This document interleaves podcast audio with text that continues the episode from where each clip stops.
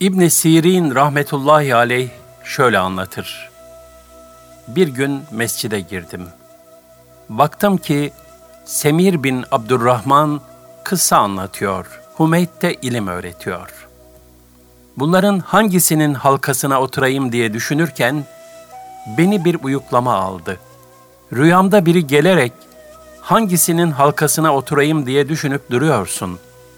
İstersen sana Hümeyd'in yanında oturan Cebrail aleyhisselamın mekanını göstereyim dedi. İbn Sirin Hazretleri ilahi bir lütufla Cebrail meclisini tercih etti ve ismi kıyamete kadar yad edilecek büyük bir alim oldu. 30 sene boyunca ilim için diyar diyar gezen Yakup bin Süfyan şöyle anlatır. Yolculuk esnasında azığım iyice azaldı. Geceleri yazıyor, gündüzleri okuyordum. Bir gece kandil ışığında oturmuş yazıyordum. Mevsim kıştı. Birden gözlerimden yaşlar boşandı ve bir şey göremez oldum. Memleketimden ayrı düştüğüme ve ilim hayatımın sona ermesine üzülerek ağlamaya başladım. Gözlerime bir ağırlık çöktü ve uykuya daldım. Rüyamda Resulullah sallallahu aleyhi ve sellem Efendimiz'i gördüm. Bana Yakup niçin ağlıyorsun diye sordu. Ya Resulallah, gözlerimi kaybettim. Bundan sonra ilim öğrenemeyeceğim için üzüldüm dedim. Yaklaş buyurdu, yaklaştım. Sanki okuyormuş gibi yaparak ellerini gözlerimin üzerinde gezdirdi. Uyandığımda gözlerim görüyordu. Sayfaları elime aldım ve oturup yazmaya devam ettim.''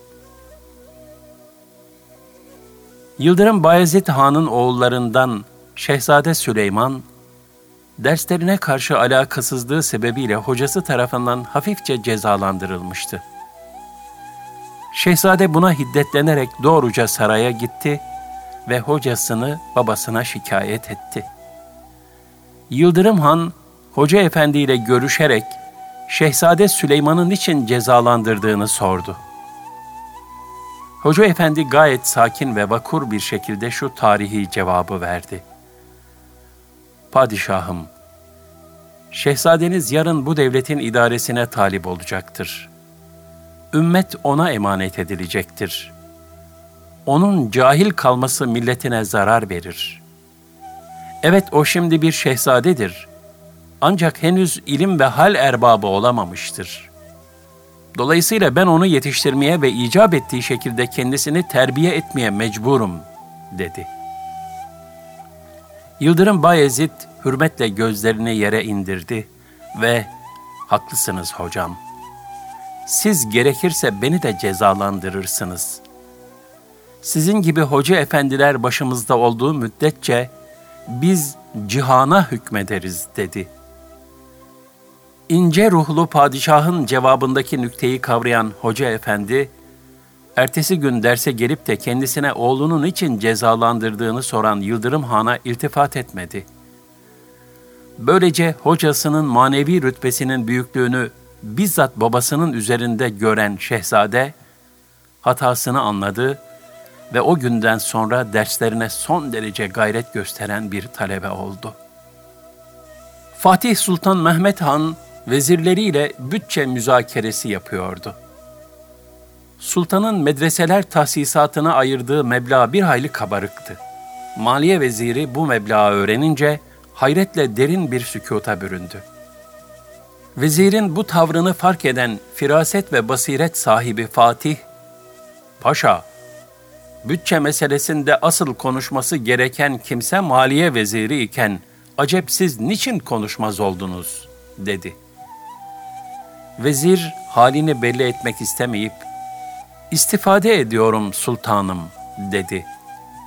Fatih, paşa, galiba medreseler tahsisatı için koyduğum meblağı fazla gördünüz diyerek, onun düşüncesine vakıf olduğunu hissettirince, vezir mecburen, evet sultanım, memleketin binbir derdi varken, bunlardan sadece biri olan ilim tahsiline gereğinden çok fazla tahsisat ayırmışsınız diyerek sükutunun sebebini izhar etti. Bunun üzerine hem vezirini küstürmemek hem de meseleyi halletmek isteyen firasetli sultan sakin ve ikna edici bir üslupla şunları söyledi. Paşa, her meslek fire verir. Bilhassa ilim mesleğinin firesi daha çoktur.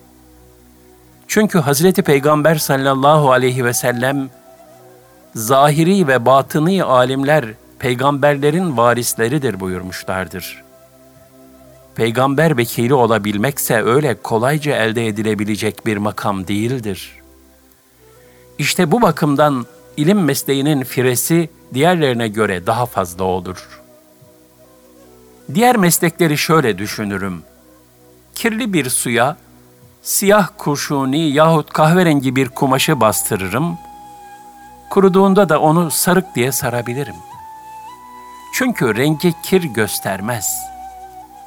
Fakat bir beyaz tülbent öyle mi? Onu değil kirli bir suya batırmak, üzerine sinek bile konsa fark edilir ki ilim mesleği de böyledir. Sözünün burasında sultan vezire sordu. Paşa, kendilerine imkan sağladığımız yüz talebeden kaçı yetişiyor? Aralarından üç beş tane adam çıkıyor mu? Evet sultanım, yetişiyor elbette. Ama bu kadarından ne çıkar ki dedi. Sultan manidar bir şekilde tebessüm etti ve Paşa, bilir misin ki bunca ahaliyi tenvir edip yetiştiren de işte bu üç beş kişidir.'' Vezir başını önüne eğdi ve gerçeği itiraf ederek, ''Evet sultanım bu doğrudur.'' dedi. Meseleyi basiret ve firaseti sayesinde kolayca halleden Fatih'in gönlü son derece huzur doldu ve vezire, ''Paşa, madem ki medreselerimizdeki her yüz talebeden üç beş tane de olsa, ahaliyi tenvir edecek ciddi insan yetişebiliyor. O halde onların hatırına fire sayabileceğimiz diğerlerini de bakıp gözetmeye razı olmalıyız dedi. Yavuz Sultan Selim Han ve ordusu Adana civarında şiddetli bir yağmura tutulmuşlardı. Her yer çamur deryası olmuştu.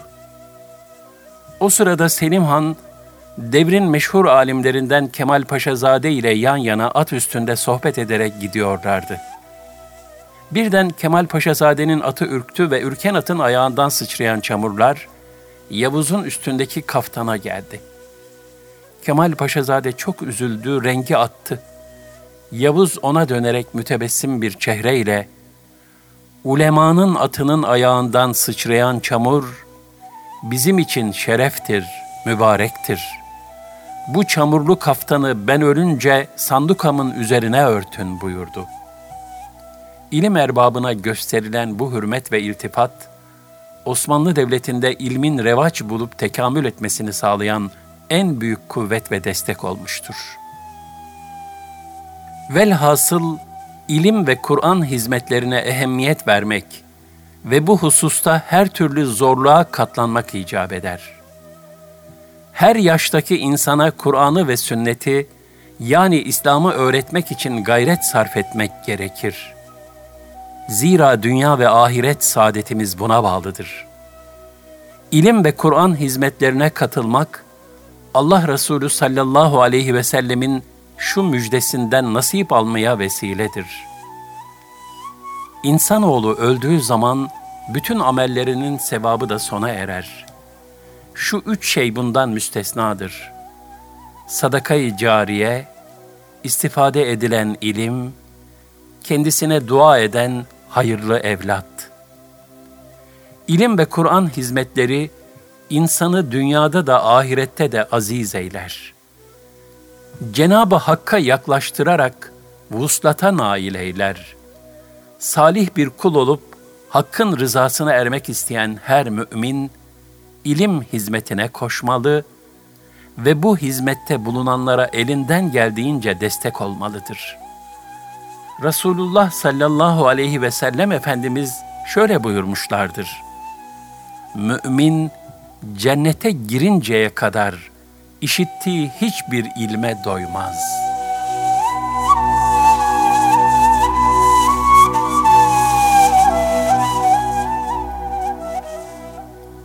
Üç, içtimai hizmetler.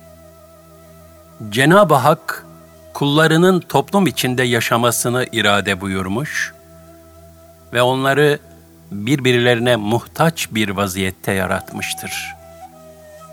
Namazları cemaatle kılmayı, fakirlere zekat vermeyi ve imkan bulanların hacca giderek İslam alemiyle tanışıp görüşmesini emretmiştir.'' Bütün bunlar insanların Allah'a kullukta yardımlaşmaları ve birbirlerini teşvik etmeleri içindir. Bu sebeple Cenab-ı Hak içtimai hizmetlere büyük ecirler lütfetmiştir. Nitekim Allah Resulü sallallahu aleyhi ve sellem ashabına bugün kim bir cenaze namazına iştirak etti?'' Bugün kim bir yoksulu doyurdu? Bugün bir hasta ziyaretinde bulunan var mı diye sorar ve kim bu salih amelleri bir araya getirirse o mutlaka cennete girer buyururdu.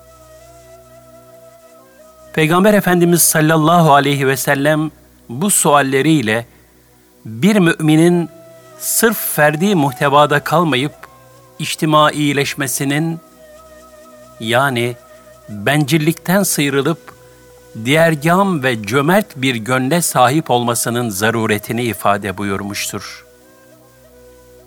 Yine Efendimiz Aleyhisselatü Vesselam bu nevi içtimai hizmetlerin kıymet ve faziletini şöyle haber vermiştir. Kim oruçlu olur, hasta ziyaret eder ve cenaze teşyiğinde bulunursa, küçük günahları affedilir. Sonra işledikleri ise bunun haricindedir. Bir kutsi hadiste ise içtimai hizmetlerin kulu Allah'a yaklaştıracağı şöyle anlatılmaktadır. Allah Teala kıyamet gününde şöyle buyurur. Ey Adem oğlu, hastalandım, beni ziyaret etmedin. Adem oğlu sen alemlerin Rabbiyken ben seni nasıl ziyaret edebilirdim der. Allah Teala falan kulum hastalandı, ziyaretine gitmedin. Onu ziyaret etseydin beni onun yanında bulurdun. Bunu bilmiyor musun?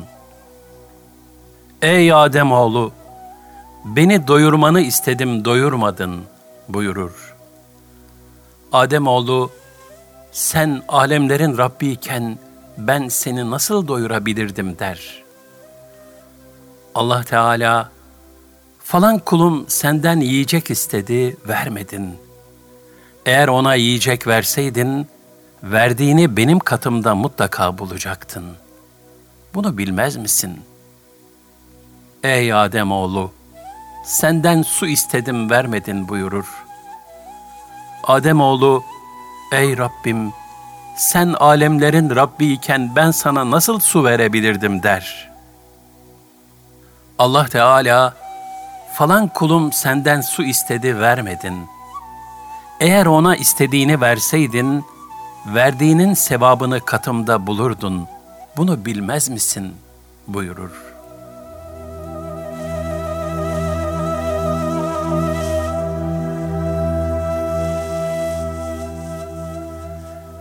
Bu yüzden müminler olarak biz de etrafımızdan kendimizi mesul hissederek içtimai ibadetleri hiçbir zaman ihmal etmemeliyiz.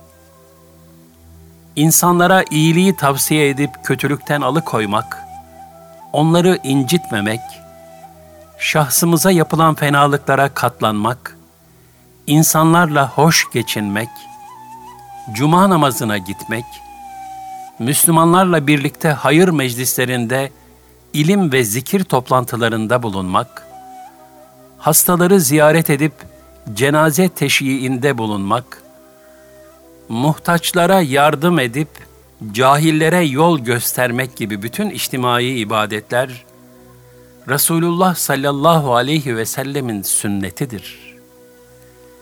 Zira o bütün bir ömrünü Allah'ın kullarına hizmet ederek geçirmiştir. Peygamber Efendimiz sallallahu aleyhi ve sellem hayatında pek çok meşakkatlere katlanmış. Eziyet görmüş, sıkıntı çekmiştir. Lakin davasında muvaffak olup Allah'ın Müslümanlara kuvvet ve zaferler lütfettiği zamanlarda bile bir kenara çekilip rahat etmeyi asla düşünmemiştir. Mübarek yeğeninin incinip rahatsız olmasından gönlü muzdarip olan Abbas radıyallahu an Fahri Kainat Efendimizin yüksek bir taht üzerinde oturup insanların eziyetlerinden selamete ermesini istemişti. Alemlere rahmet olarak gönderilen Efendimiz sallallahu aleyhi ve sellemse hayır. Allah beni içlerinden alıp huzura kavuşturuncaya kadar onların arasında bulunacağım. Varsın ökçelerime bassınlar. Elbisemi çekiştirsinler. Kaldırdıkları tozlarla beni rahatsız etsinler buyurdu. Müminleri de şöyle ikaz etti. Bir Müslüman insanların arasına karışıp onların ezalarına katlanırsa, onlara karışmayıp ezalarına katlanmayandan daha hayırlı olur. Müslümanın din kardeşine tebessüm etmesi, selam vermesi, yoldaki taşı kaldırması, yabancıya yol göstermesi, yükünü taşıyamayana yardım etmesi, bilmeyene öğretmesi, helalinden rızık kazanarak ailesini geçindirmesi, matemlerin civarında bulunup kalbi kırıkları teselli etmesi, infakta bulunması, camiye doğru adım atması ve emsali bütün hayırlar, mümin için kıymetli birer içtimai ibadet ve hizmettir. Cenab-ı Hak, büyük bir lütuf eseri olarak kullarına hayır yollarını kolaylaştırmış ve bu hizmetlerin karşılığında büyük mükafatlar vaat etmiştir. Bu sebepledir ki kamil müminler cennete girinceye kadar hiçbir hayra doymazlar. İçtimai hizmetlerin en mühimlerinden biri de evlenmek istediği halde çeşitli imkansızlıklar sebebiyle evlenemeyen müminlere yardımcı olmaktır. Böyle bir sadakayı cariye işleme fırsatı yakalayan bir mümin, Cenab-ı Hakk'ın emri ilahisine tabi olarak büyük bir kazanç elde etmiş olur. Zira ayet-i kerimede şöyle buyrulur.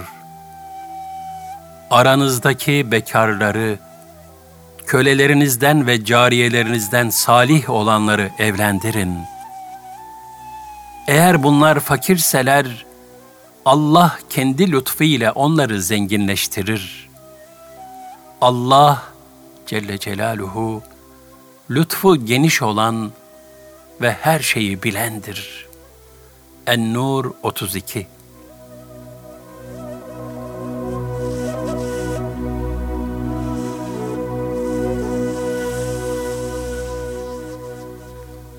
Resulullah sallallahu aleyhi ve sellem Efendimiz de bu içtimai ibadetin kıymetini ifade sadedinde şöyle buyurmuşlardır. En faziletli şefaatlerden, teşvik edilen amellerden biri, evlilik hususunda iki kişiye aracı ve yardımcı olmaktır. Muhyiddin Arabi Hazretleri de nikaha teşvik edip evlenenlere yardımcı olmanın fazileti hakkında şöyle buyurur en üstün sadakayı cariye evliliğe vesile olmaktır. Zira onların neslinden gelen kimselerin yaptıkları her iyilikten vesile olana da bir ecir vardır. Tabii bütün hizmetler gibi bunun da tam bir ihlasla yani sadece Allah rızası için yapılması zaruridir. Resulullah sallallahu aleyhi ve sellem Efendimiz bu kıvama eren müminleri şöyle müjdeler. Kim Allah Teala için verir, Allah Teala için men eder, Allah Teala için sever, Allah Teala için buğz eder ve Allah Teala için bekarları evlendirirse, yani her işini Allah rızası için yaparsa, imanını kemale erdirmiş olur. Görüldüğü gibi içtimai hizmetleri ihlasla ifa edenler büyük ecirlere nail olmaktadırlar. Tasavvufi eğitimde de içtimaileşmek esastır. Bilhassa Nakşilikte manevi terbiye vasıtası olarak yine içtimai bir metot olan sohbet esas alınmıştır.'' Buna ilaveten tek başına tenha bir yerde halvete çekilmek yerine, toplum içinde bulunup kalben Hak Teâlâ ile halvet halini sürdürebilmek daha makbul görülmüştür. Bunu ifade etmek için halvet der encümen, yani halk içindeyken bile Hak Teâlâ ile beraberlik şuurunu muhafaza edebilmek en mühim esas olarak konulmuştur.'' Diğer bir ifadeyle el kârda, gönül yağarda düsturuyla yaşayabilmek hedeflenmiştir. Ecdadımız rahmetullahi aleyhim içtimai hizmetlerin ehemmiyetini çok iyi idrak etmiştir. Bu sebeple de şahsi ihtiyaçlarını karşılamak için gösterdikleri gayret ve himmetten daha fazlasını halkın istifade edeceği eserleri inşa etmek için göstermişlerdir. Bunu azılı İslam düşmanları dahi itiraf etmek zorunda kalmışlardır. Nitekim 16. asır sonunda memleketimize gelen ve son derece mutaassıp bir protestan papaz olan Salomon Schwagger, padişahından halkına kadar bütün Müslümanların kendi evlerini gayet mütevazı yaparken, camileri ve kamu eserlerini çok muhteşem ve mutantan yaptıklarını görünce, hayretini gizleyemeyerek bu durumu seyahatnamesine kaydetmiştir. Papazın bu kayıtları aynı zamanda Müslümanların dinlerine bağlılığını gösteren bir vesikadır. Kamil bir imanın ilk meyvesi yaratandan ötürü yaratılanlara gösterilen şefkat ve merhamettir. Şefkat ve merhametin en güzel tezahürü de mahlukata hizmettir. Bu sebeple içtimai hizmetler Allah'ın mahlukatına şefkat ve merhamet esası üzerine bina edilmelidir. Bu esaslara binaen halka yapılan bütün hizmetler umumi manasıyla Hakka ibadet mahiyetindedir.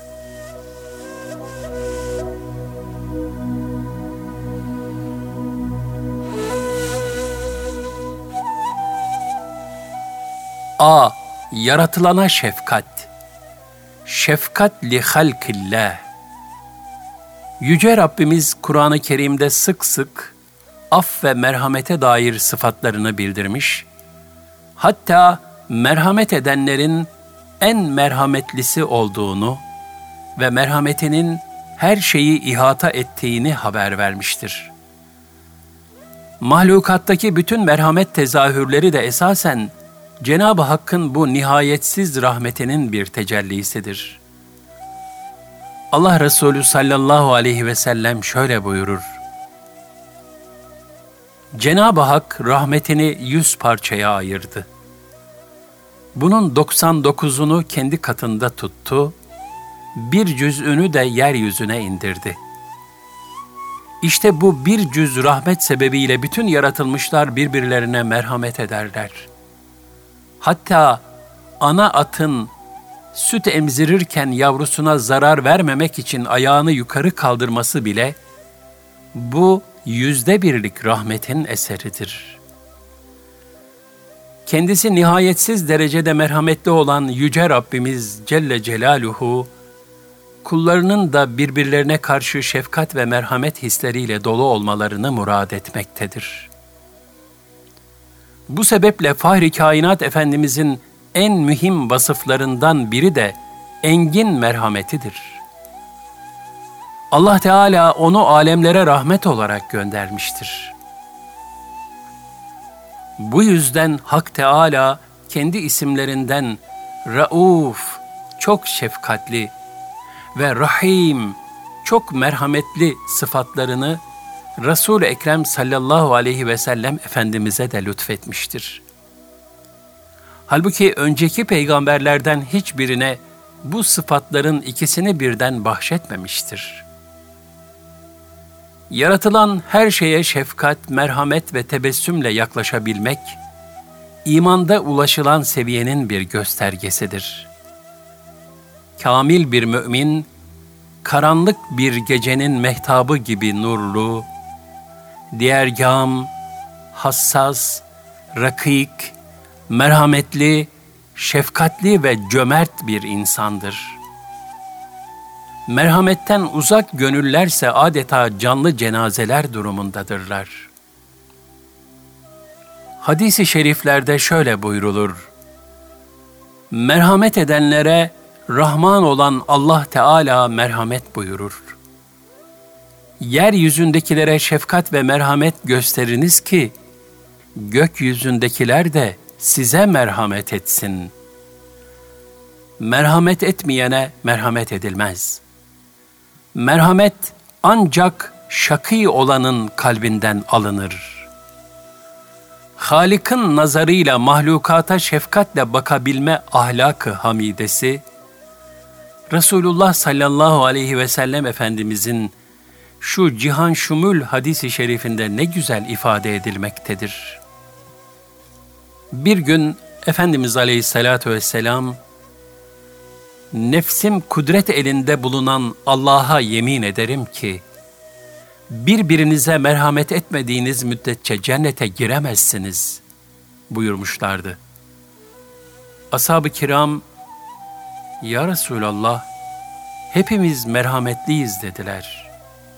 Allah Resulü sallallahu aleyhi ve sellem sözlerini şöyle izah etti. Benim kastettiğim merhamet, sizin anladığınız şekilde yalnızca birbirinize olan merhamet değildir.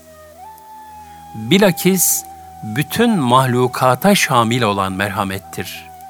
Evet, bütün mahlukata şamil merhamet. müminleri iman vecdi içerisinde yaşatacak. Nefislerinin hodgamlığından ve bencilliğinden kurtarıp ruhlarını derinleştirecek en mühim hasletlerden biri merhamettir. Merhametin meyveleri de cömertlik, tevazu, hizmet, affetmek ve hasetten kurtulmaktır.'' Allah Resulü sallallahu aleyhi ve sellem ne güzel buyurur. Müminlerin birbirlerine acımakta, birbirlerini sevmekte ve birbirlerine şefkat göstermekte bir vücut gibi olduklarını görürsün. Bu vücudun herhangi bir uzvu muzdarip olduğu takdirde diğer kısımlarının da uykuları kaçar. Ateşler içinde onun ızdırabını duyarlar. Merhamet dünyada vicdan huzuru ve cennet müjdesi, ahirette ise ebedi saadet sermayesidir. Nitekim bir zat Muaz bin Cebel radıyallahu anha gelerek, bana nasihatte bulun demiş. Muaz radıyallahu anh de, merhametli ol ki, ben de senin cennete girmene kefil olayım buyurmuştur.''